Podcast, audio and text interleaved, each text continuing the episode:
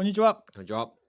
えーマーケターズライフハックシーズン2の第2回はいをお届けしたいと思います。はい、えーシーズン2はですね、 Future Today Institute というところが、えー毎年出しているそのこれから来るテックトレンドからですね、目を僕たちが目をつけたものを紹介していくというやつで、えーもう今回は言っちゃっていいですか？どうぞ。今回はですね、248番。248番ちょっとい。きなり番号飛びます。そうですねが。前回2、3、4ぐらいだったのに、248番のinteractive mirror。interactive ミラ mirror。ミラーは鏡ですね。ちょっとですね、これについてお話ししたいなとー。はい思って。おります。が、僕が話す前に一言言わせろと、隣で二田貝君がさっき言ってました。はいはい。あのー家でうん。電源がついてない時にうん一番邪魔な家電ってわかります？何ですかね。まあ、そもそも、うん、家電あんまないから分かんない。あのー今年の CS うんで、うん。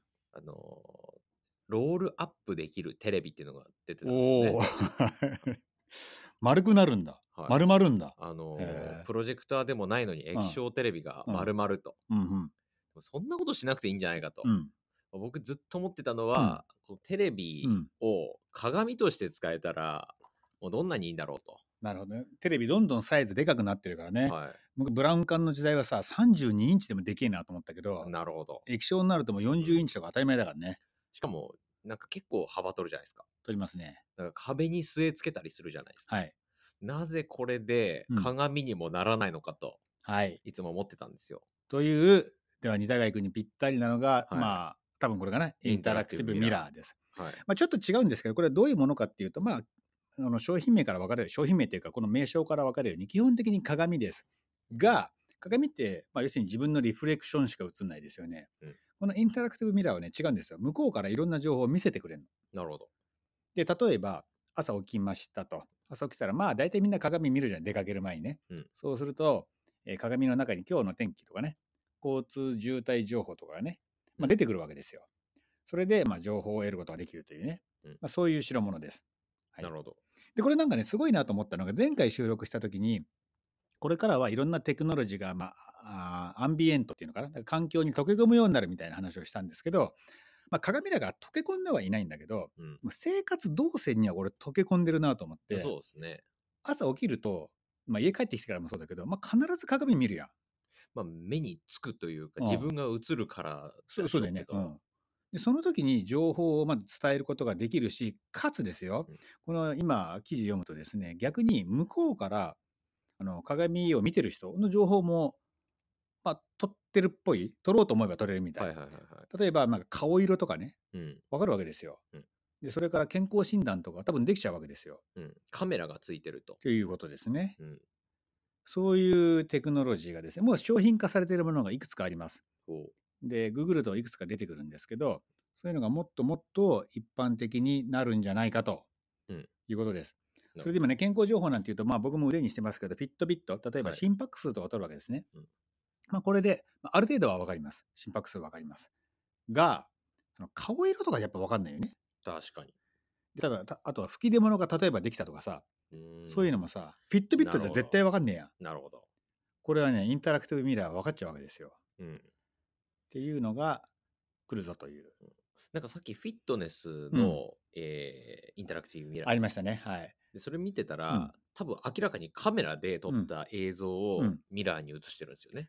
うん、やってましたね。はい。ということは、テレビの代わりにも、まあ、進化するだろうってことだよねう。んあと、その、今、動画で、うんまあ、プロモーション用の動画だからかもわかんないですけど、見てた感じ、うんあのかなりレイテンシーがないというか、ああ、そうやね。鏡ってただの光の反射なんで、うん限りなく速いわけじゃないですか、うん。で。それに負けないぐらいのうん。カメラで撮った映像をすぐに見せるっていうのをうんなんかやってる気がして、うん。まあ、これはこれですごいなって思いましたけどね。確かに。自分で自分の姿見るっていうのもね、なんかいろいろ物事を学ぶときには、まあいいあれ教材っていうかなりますよね。うん。まあ、僕もプレゼンのね、練習なんかするときには自分を撮ってですね、後で見返したりするんで、まあ自分の姿を見るとわかるからね。うんうんうん。あとかそうねカメラもつ,、うんついてるんですけど、うんまあ、マイクスピーカー、その、うん。スマートスピーカー的なうん動きもするみたいなのが、そうだね。できますね。ねうん。それで、あとスマートスピーカーに関連してちょっと言うと、あの、アマゾンがですね、日本では多分未発売かな。アメリカでは、あの、アマゾンなんだっけ、ルックっていうのか。ルック。っていうのをエコールック。エコールックっていうのが、まあエコーはあれスマートスピーカーですね。うんそれにカメラがついていて、で、例えば Amazon で、まあ、Amazon でなくてもいいから、お洋服買いましたと。で、それを着てみましたと。で、似合うかなみたいのをねうん、これ、このエコールックがですね、判断してくれたりする。そういうえエコー用、ああアレクサ用のアプリっていうのが、うんなんかも出てるらしいんですね。そうですね。とすると、このミラーも多分同じことができて、うん。で出かける前に、その自分の姿を見ると、あれ？その上下合ってないんじゃない？みたいなね。うんでなこのミラーも多分どんどん賢くなってくるからさ確かあのシャツはこんな色もあったよねみたいなのも。あっちの方が合うかもよなんて。うん。教えてくれるように進化。まあ間違いなくするでしょうね、うん。自分の洋服のストックを覚えてくれるという、なんでそうするとみんなね見るんじゃないかなって。いうかそのエコールックの場合はわざわざその前に行ってさ自分の服装とか見せてあげなきゃいけないけど確かに。てか、あれですよね、うんうどう映ってるかも分かんないながら、そのカメラの前に行かなきゃいけないわけですよね。こいつの場合はねもう鏡の前はみんな必ず大体行くからねうん。でそのだから生活動線に入ってるっていう意味で確かに。溶け込んでるアンビエントかなとうん。いうことで僕は注目して248番なんですけどはい。この間の続きとしていいかなと思って持ってきましたはいうん。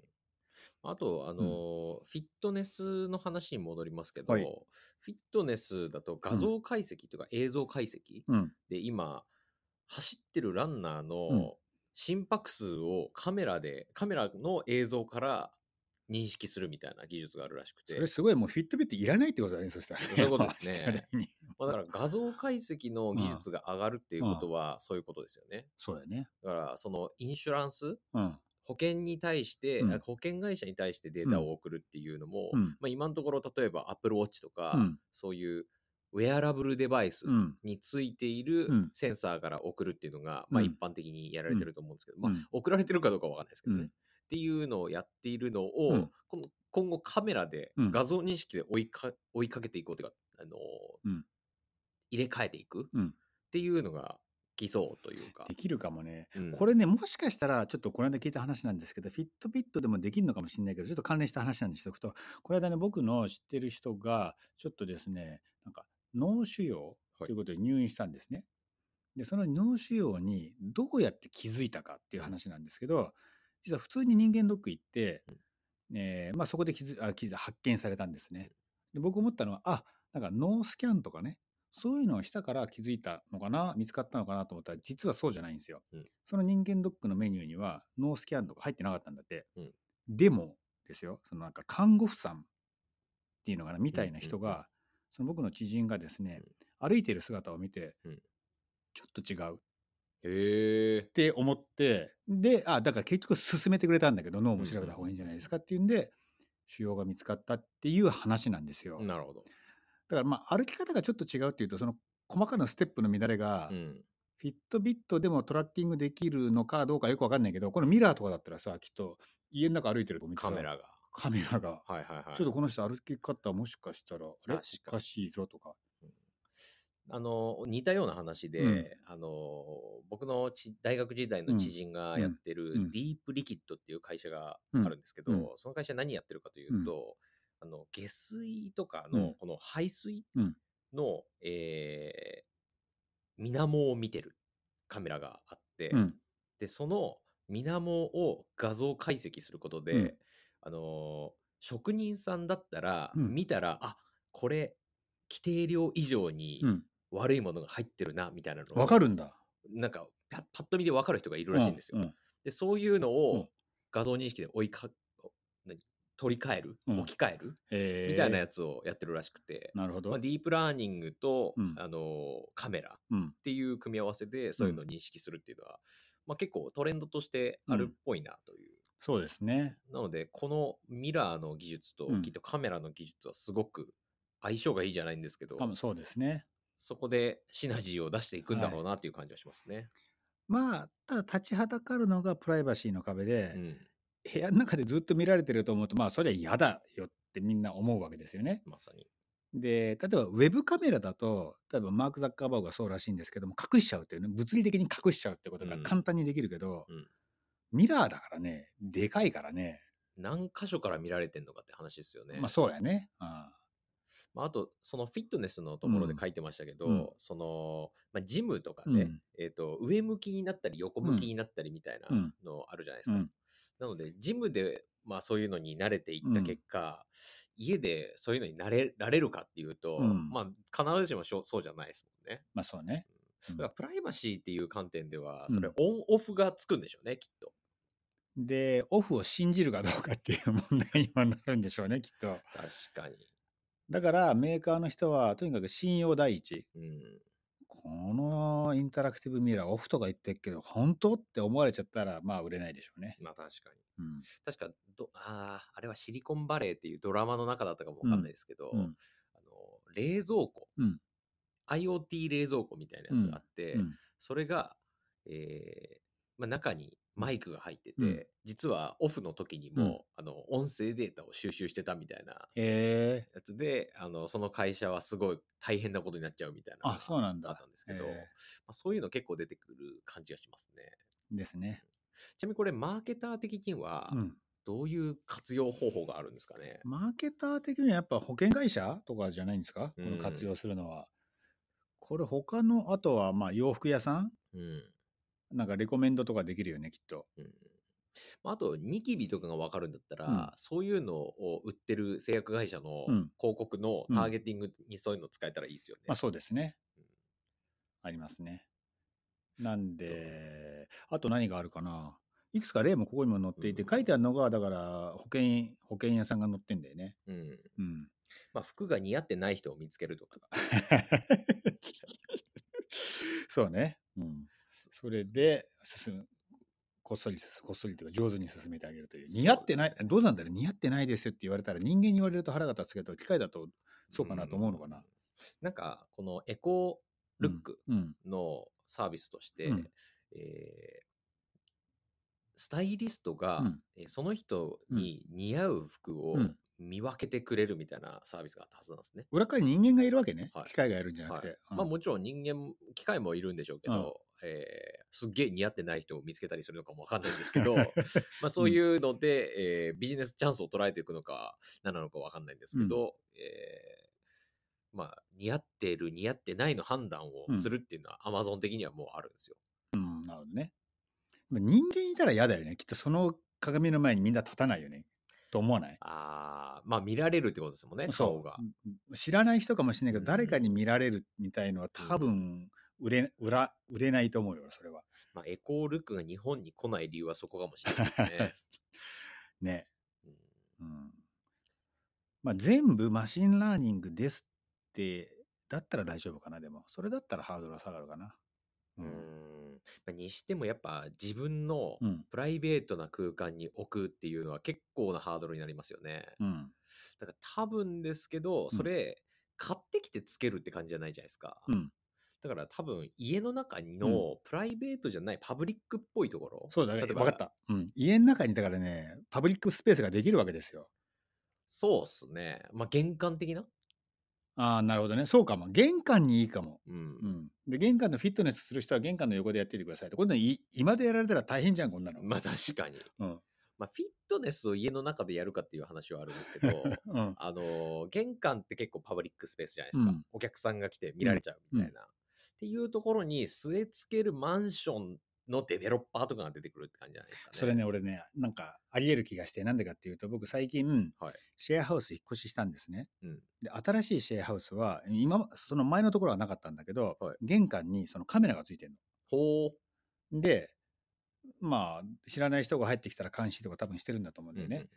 で、玄関だったらみんな受け入れるんだよ、それ。カメラあってもいいやっていう。むしろね、うん知らない人入ってきたらね、まあそうっすよね。うんセキュリティ的に。セキュリティ的的にいいわけやん。うんでね、あここ玄関にあるんだ、いいなと思って、だからうん見学、その新しいシェアハウス見学の時にね、とことこ歩いてて、今度はね、ラウンジに行ったの。はいラウンジにもあるんだよ。おおなるほど。で、シェアハウスのラウンジってパブリックスペースなんだよね。うん。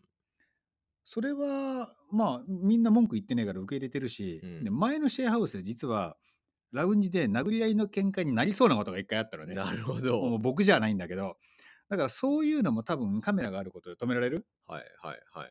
だからなんかパブリックなスペースのその領域がなんかかなり近くに来たなみたいな感じがうんしましたあ、あと、これもう consumerization が起きてますけど、あの、Google が買った Nest っていう会社あるじゃないですか。Nest が出してるカメラ、うんあれ、玄関のチャイム置く、押す場所とかになんかつけておくカメラがあるんですけど、うん。